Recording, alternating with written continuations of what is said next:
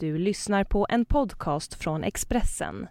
Ansvarig utgivare är Thomas Mattsson. Fler poddar hittar du på expressen.se podcast och på iTunes. Under åtta fruktansvärda år förvandlades Sverige till ett gatlopp för anklagande kvinnor. Angivarna kom inte sällan från den egna familjen där barnen pekade ut och männen valde att titta bort. Häxjakten 1668 till 1676 innehåller Sveriges hittills största kända massavrättning.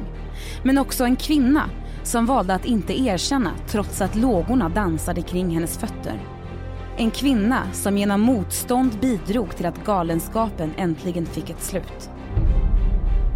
Du lyssnar på Expressen Dokument om Sveriges blodiga historia. Del 3 Häxhysterin av Daniel Lagerqvist. Jag som läser heter Sofia Börjesson.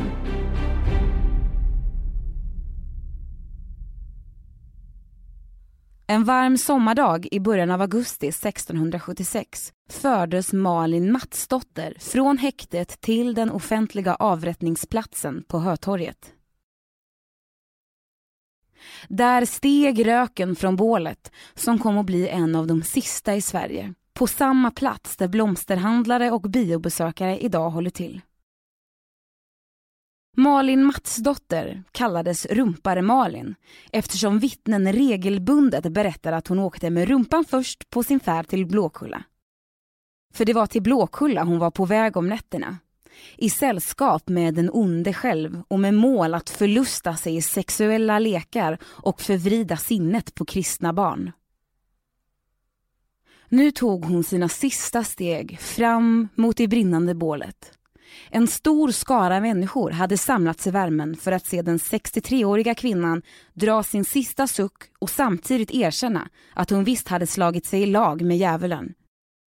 Men Malin vägrade och lät sig sakta tas av lågorna.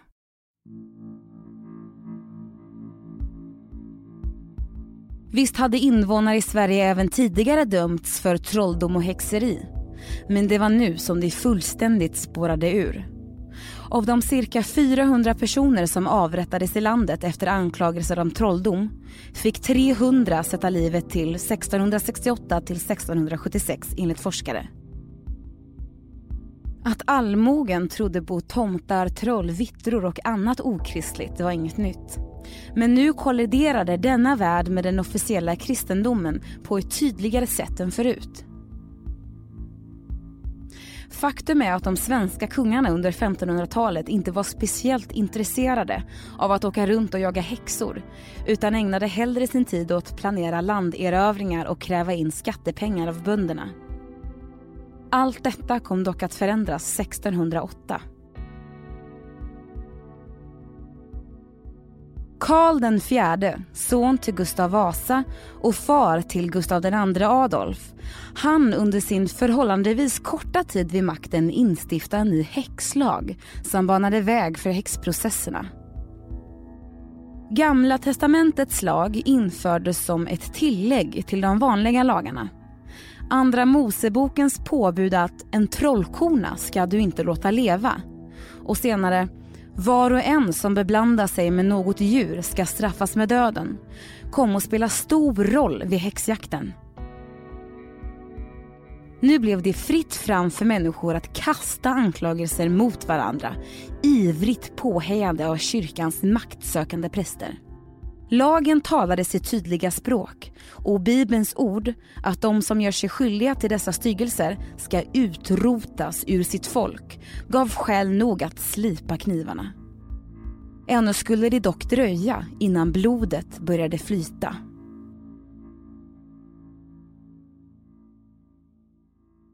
Den fruktansvärda häxjakt som pågick i Sverige och som fick sitt slut med rumpare Malin började på allvar i Dalarna 1668. Och det var då den 12-åriga dalkullan Gertrud Svensdotter från Älvdalen som fick masshysterin att starta. Gertrud sades ha magiska krafter och andra barn bedyrade att de sett henne gå på vattnet med sina jätter. När tolvåringen senare förhördes av befallningsman Johan Arvidsson började hon långsamt nysta ihop en historia som fick hela bygden att förfasas. Gertrud kom ursprungligen från Lillhärdal i Härjedalen där en piga, Märet Jonsdotter, lärt henne att komma i kontakt med djävulen själv. Senare hade Gertrud farit till Blåkulla för att dansa med Satan och resan dit gick på en fläckig ko som tillhörde husbonden. Älvdalens socken var i chock. Gertruds far, den svage och sjuklinge Sven Vass, visste inte bättre än att följa med i lögnernas spår och bekräftade att han såväl ägde en fläckig ko som att han ridit på den över himlavalvet i Blåkulla. Nu riktades alla blickar mot pigan Märet Jonsdotter som varit den som fört unga Gertrud in i helvetet genom att låta henne träffa djävulen.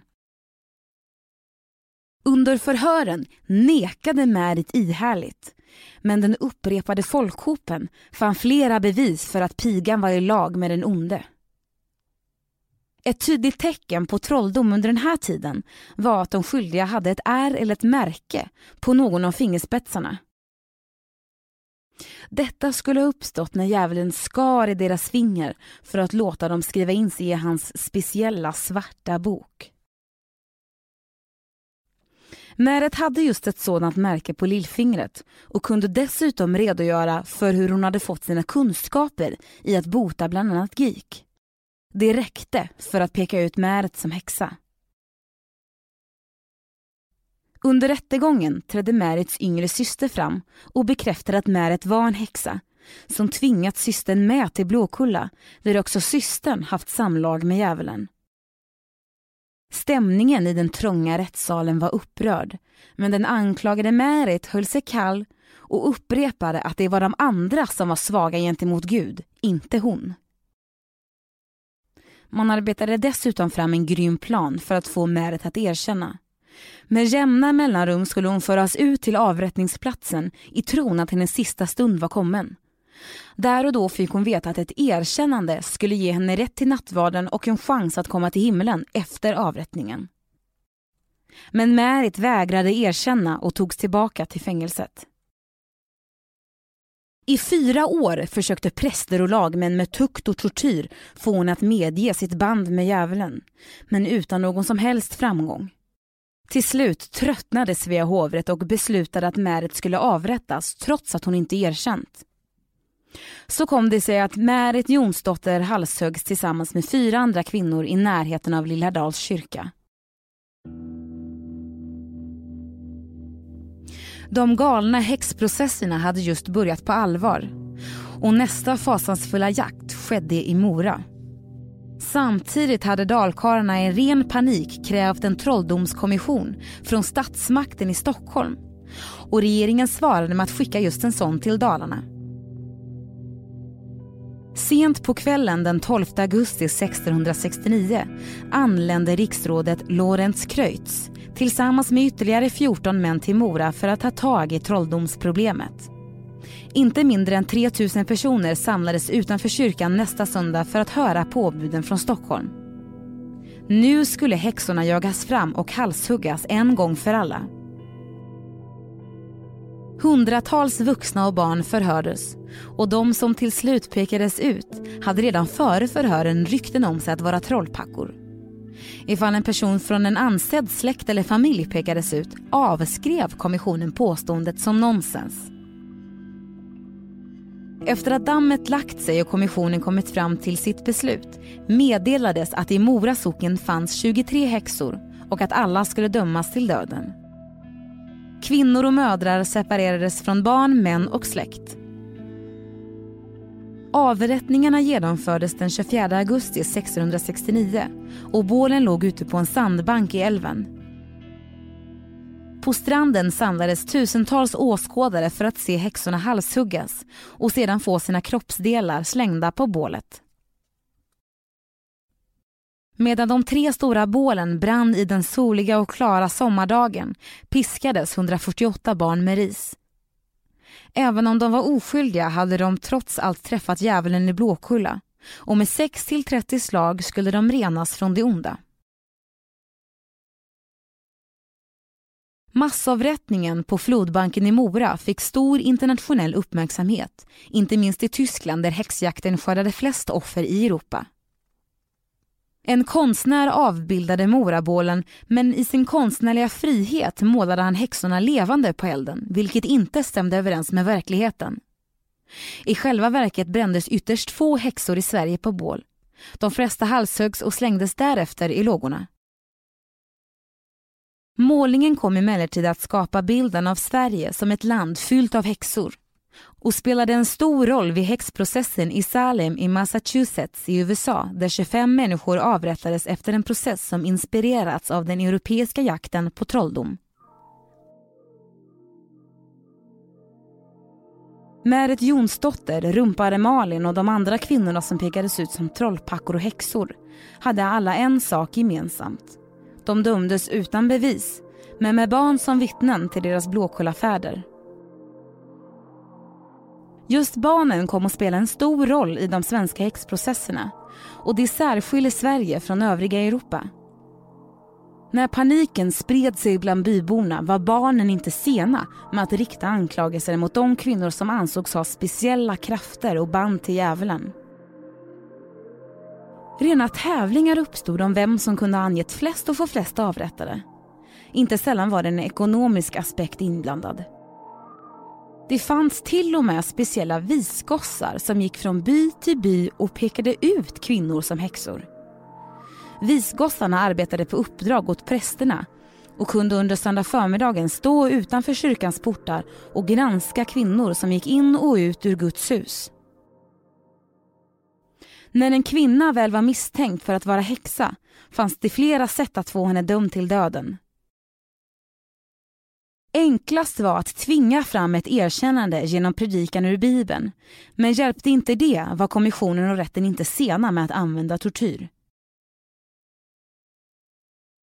Redan 1487 kom boken Malleus Malfissarum eller Häxhammaren som den kom att kallas. Jakob Sprenger och Heinrich Kramer, två dominikanska inkvisitorer, hade här skapat en handbok som beskriver hur man upptäcker och torterar en häxa. Boken kom att spridas och användas över hela världen.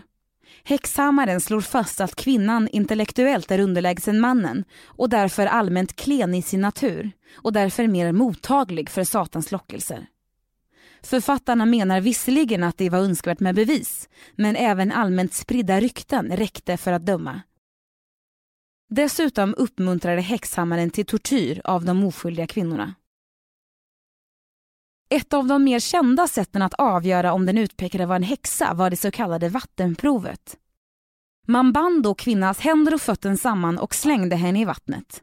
Flöt hon var en häxa, sjönk hon var hon oskyldig. Vattenprovet användes dock sparsamt under den svenska häxjakten. De flesta dokumenterade fallen finns framförallt i Bohuslän och Småland. I Torsåkers socken i Ångermanland bor idag cirka 3000 personer. Landskapet präglas av fält, vattendrag, skog och berg. En av höjderna invid Ångermanälven bär dock på en ruskig hemlighet, kanske den blodigaste i Sveriges historia. På Blåberget kulminerade den åtta år långa häxjakten i en massaker som är den största massavrättningen i fredstid i Sverige. I mars 1674 bildade kung Karl XI en speciell trolldomskommission som skulle utreda de hedniska riterna i Ångermanland. Guvernör Karl Sparre ställde sig visserligen tveksam till uppdraget men gjorde ändå som kungen befallde. Hans 25 man starka kommission innehöll teologer, präster och lagmän. Dessutom ingick två bödlar som senare skulle återvända från Torsåkers socken med stelnat blod på händerna. Proceduren följde samma upplägg som i Dalarna med hundratals förhör från morgon till kväll. Vittnen, precis som tidigare var de flesta barn, kunde redogöra för hur kvinnorna skrivit kontrakt med Satan och flugit till Blåkulla. Redan samma höst avrättades 40 personer i och kring Härnösand. 35 kvinnor och 5 män. Två av kvinnorna var dock gravida och tilläts först föda barnet innan de mötte sin baneman.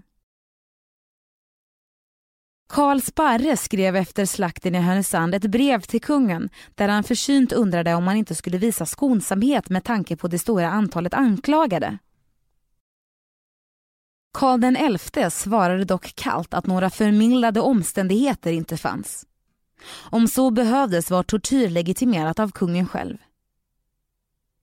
Detta i kombination med en alldeles särskilt brutal präst vid namn Laurentius Horneus gjorde händelsen i Torsåker till ett makabelt skådespel under våren och sommaren 1675. Horneus var nyutbildad präst vid Uppsala universitet och hade gift in sig i ett eget pastorat i Torsåkers socken. En första bekräftelse av Laurentius grymhet kom när hans egen mor, änkan Elisabet, anklagades för häxeri och senare halshöggs och brändes. Att hon fött två söner som båda blivit präster spelade ingen stor roll eftersom det ingick i den svenska häxjakten att barn angav sina egna föräldrar. Laurentius gjorde inget för att få sin egen mor friad och var fast i övertygelsen att leta upp var och en av de häxor som gick runt i hans pastorat. Horneus blev känd för sin grymma metod att tvinga fram anklagelser ur barn. Om de inte berättade det han ville höra tog han med dem ut på isen under den kalla vintern 1674-1675 och högg ett hål stort nog för ett barn. Han hissade sedan ner barnet i livremmen i det iskalla vattnet tills barnet plötsligt kom ihåg vad de hade sett. Hundra år efter Laurentius grymma skräckvälde i Torsåker skrev hans eget barnbarn Jöns Horneus en ångestfylld vitbok om det hemska som har hänt i socknen. Där beskrev Jöns hur barnen genom slika hårda medfarter vore hälsolösa i all sin tid efter farfaderns behandling. Men det var inte barnen som drabbades hårdast av Laurentius Horneus, trolldomskommissionen, kung Karl XI och folkets vrede. Häxpaniken var nu monumental.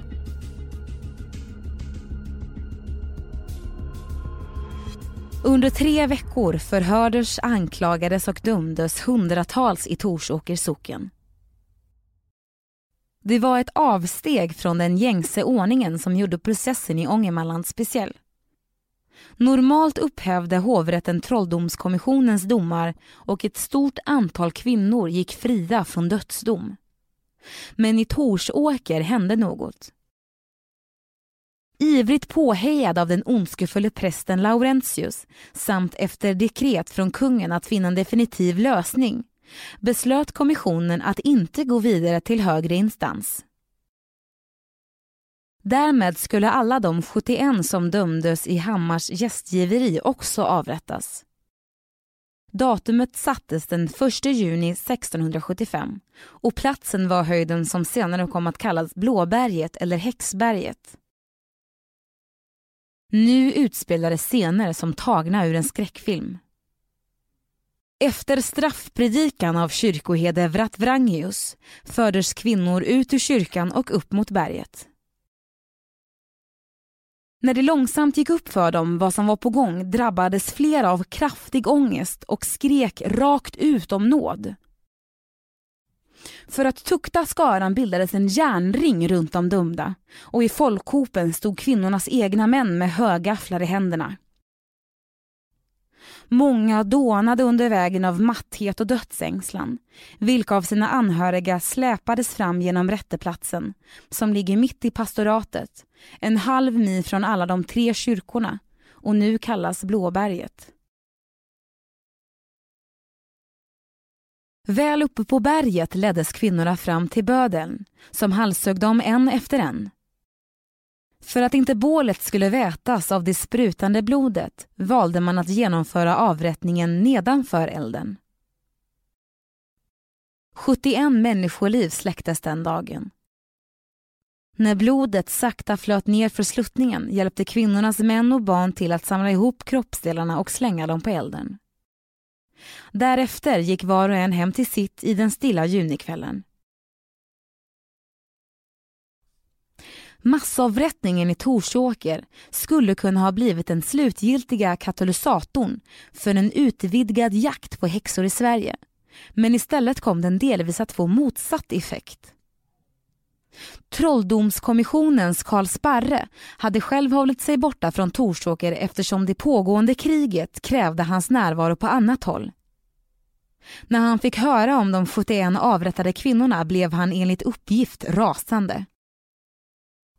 Sparre ajournerade också kommissionens fortsatta verksamhet. När processerna sedan nådde Gävle och senare Uppland fick de aldrig de hemska slut som Dalarna och Ångermanland hade sett. Detta trots att barnvittnen, visgossar och hetska anklagelser från allmogen definitivt även fanns här.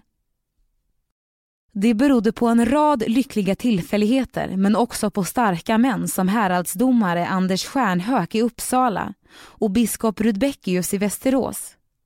De satte med förnuft och list sig emot processerna och galenskapen slutade endast med ett par halshuggningar. När farsoten sen nådde huvudstaden 1675 kom den till slut att upphöra. Malin, rumpare Malin Matsdotter, levde vid den här tiden i Katarina församling på Södermalm. Stora delar av centrala Stockholm hade restaurerats och gjorts eleganta men uppe på Katarinaberget levde de människorna man såg ner på.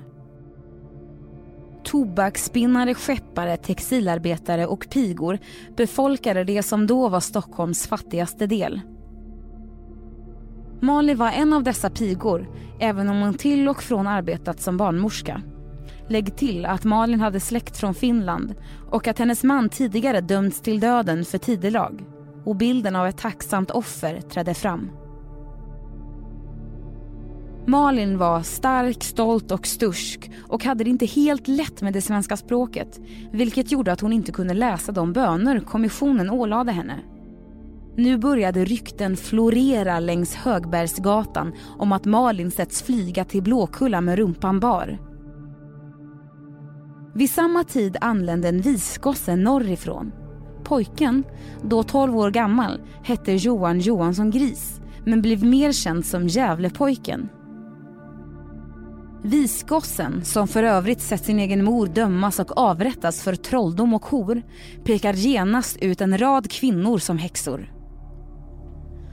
Skräcken sprids som vinden uppe på Söders höjder.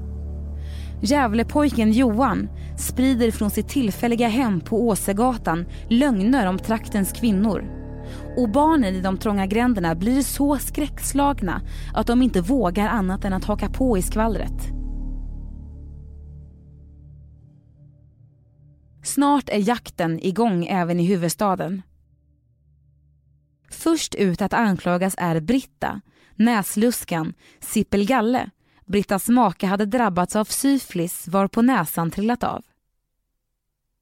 Förfärade föräldrar får höra historier om hur deras barn tagits till Blåkulla och där dansat med djävulen medan Britta och de andra kvinnorna deltagit i allehanda orger.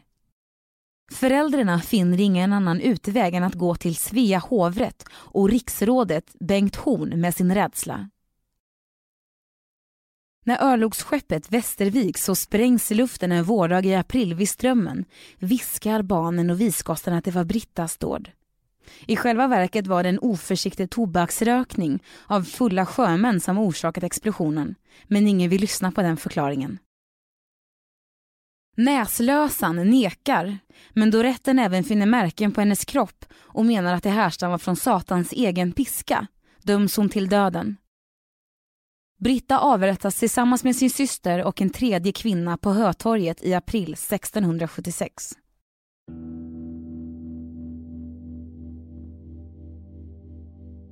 Snart har turen kommit till rumpare Malin. Hennes egen dotter Maria drogs med i hetsjakten och berättade för kommissionen om hur mor sin besökts av en lång, svart hornbeprydd varelse som stod vid hennes sida under hela rättegången. Malin stod fast vid sitt ord, vägrade erkänna trots tortyr och drog därmed på sig rättens vrede. Straffet blev inte bara döden. Rumpare Malin skulle brännas levande som ett varnande exempel på hur det gick för trollpackor som inte erkände sin synd. Rådman Kronander opponerade sig visserligen och ville ha en traditionell halshuggning före bålbränning. Även läkaren Urban Järne ville ha en mildare dom. Han förespråkade tortyr med glödgad järnstång vilket skulle göra Malin medvetslös och undvika att hon kände lågorna på bålet. Men Kronander och Järne fick inte sin vilja igenom. Så kom det sig att rumpare Malin togs från häktet den varma dagen den 5 augusti 1676 för att skrivas in i svensk historia som det enda dokumenterade fallet där en kvinna bränts levande på bål för trolldom och häxeri under den stora häxjakten 1668 till 1676.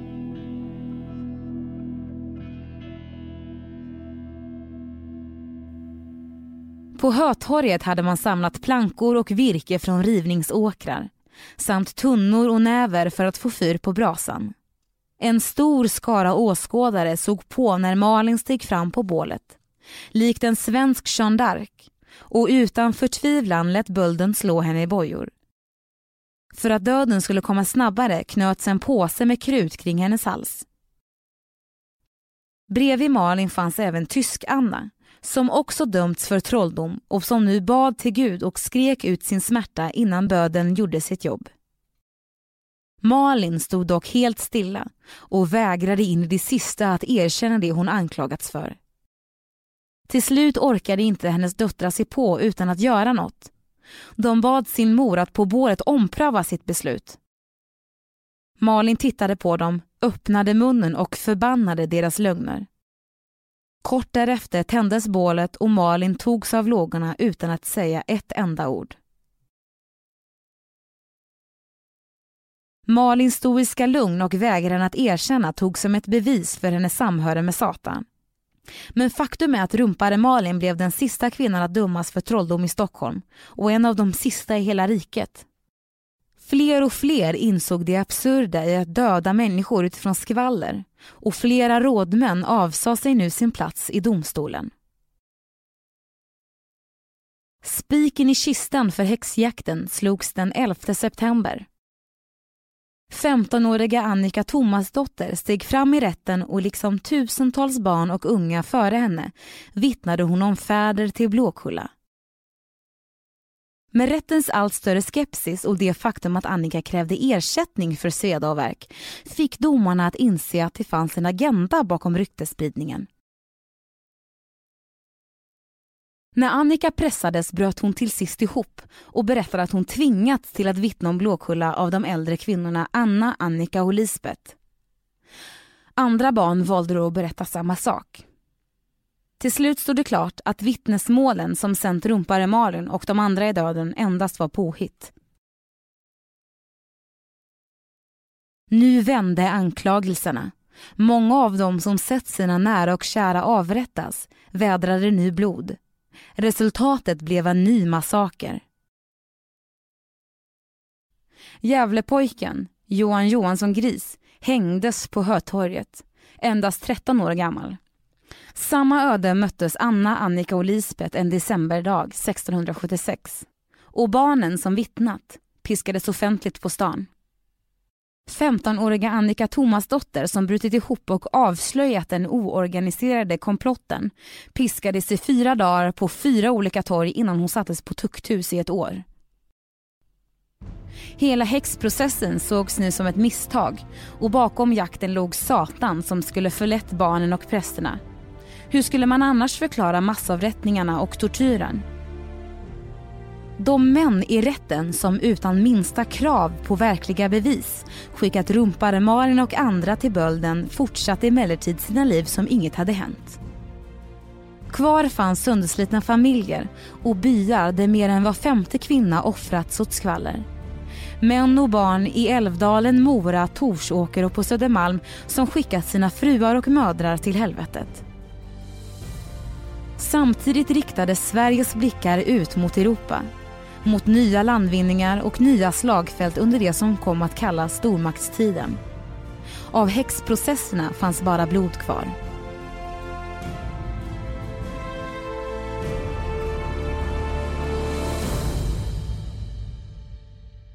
Du har lyssnat på en podcast från Expressen. Ansvarig utgivare är Thomas Mattsson. Fler poddar hittar du på expressen.se podcast och på iTunes.